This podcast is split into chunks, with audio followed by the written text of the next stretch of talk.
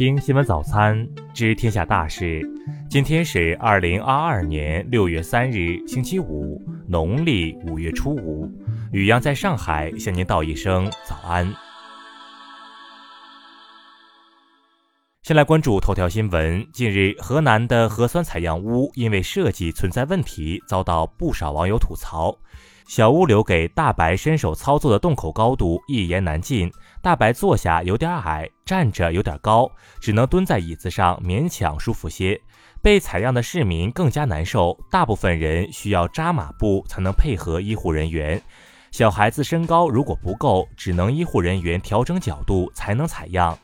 河南全省预计建设 一点四万余个便民核酸采样屋。根据五月十八日采购公示，该采样屋采购项目成交金额为单个 四点六八万元。再来关注国内新闻。国家卫健委昨天通报，一日新增本土确诊病例十八例，其中北京十一例，新增无症状感染者四十三例。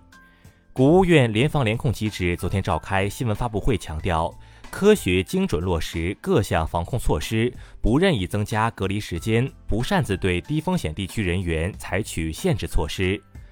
农业农村部发布工作指南，严禁以疫情防控为由擅自设卡拦截，随意断路封村，不让农民下地种田。北京市介绍，封管控区内三千四百余名考生将迎来高考，各相关部门将做好闭环考点服务保障工作。一日，四川雅安市芦山发生 六点一级地震，截至二日上午，地震已造成四人遇难，二十五人受伤。二日，为期四天的铁路端午小长假运输启动，预计客流总体回暖，日均发送旅客五百四十万人，比五一假期日均增加两百万人以上。深圳市中级人民法院今天一审公开宣判中共海南省委原常委、三亚市委原书记佟道池受贿内幕交易一案，对被告人佟道池以受贿罪判处死刑，缓刑两年执行。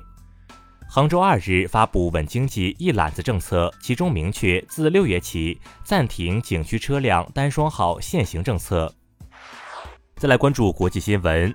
俄罗斯国防部表示，五月以来，大多数在乌克兰的外国雇佣兵被击毙，人员规模从大约六千六百人降至三千五百人。美国国务卿布林肯一日表示，乌克兰已经向美国保证，他们不会使用美国提供的武器打击俄罗斯领土上的目标。二日，欧佩克加组织透露，正努力达成协议，以弥补制裁俄罗斯造成的石油产量下降。据外媒报道，沙特已准备提高石油产量。丹麦一日举行全民公投，决定加入欧盟共同安全和防务政策机制，并废除丹麦近三十年来在欧盟内的该项保留权。联合国表示，联合国表示已批准了土耳其有关在所有官方文件中更改本国名称的请求，因为英文中，因为英语中的土耳其与火鸡撞名，土耳其希望更改国名，提升在国际舞台上的威望。世界卫生组织专家日前表示，虽然近期多个非猴痘流行国家已发现数百病例，但猴痘不太可能发展成继新冠之后又一场全球性大流行。据美媒报道，自去年年底以来，白宫至少有二十一名非裔工作人员已经离职或正在准备辞职。分析认为，因为白宫没有建立支持非裔雇员的有效机制，薪水过低让他们难以在华盛顿生存。据韩媒报道，在被保守派示威团体堵家门骚扰辱骂二十天后，韩国前总统文在寅近日报警，要求警方对四名示威人士进行处罚。再来关注社会民生新闻。一则南京某幼儿园全体学生穿日本和服过六一节的视频在网上流传，引来众多网友争议。南京市江宁区教育局二日表示，视频系恶意拼凑剪辑，公安机关已介入调查。绍兴市一公司员工陈某因疫情防控无法返岗，被公司辞退。法院审理认为，陈某并非旷工，判决公司赔偿其四万余元。一日，河南长沙一早餐店发生燃爆事故，一名消防员牺牲，十三人受伤，店长等三人已被刑拘。近日，网曝一陕西公务车辆停在西安一温泉浴场酒店的停车场，当地纪委表示将对此进行调查。日前，有网友反映，浙江昆阳一居委会通知老人不打疫苗就停办居保、社保。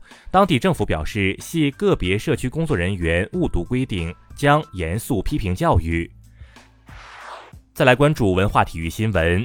法网公开赛结束首场女单半决赛争夺，二零二零年冠军世界第一斯瓦泰克击败对手，三年内第二次闯入决赛。法网夜场比赛安排被指责重男轻女，赛事总监前女网名将毛瑞斯莫坦言，现在的女子网坛没啥吸引力，这一说法立刻遭到了抨击。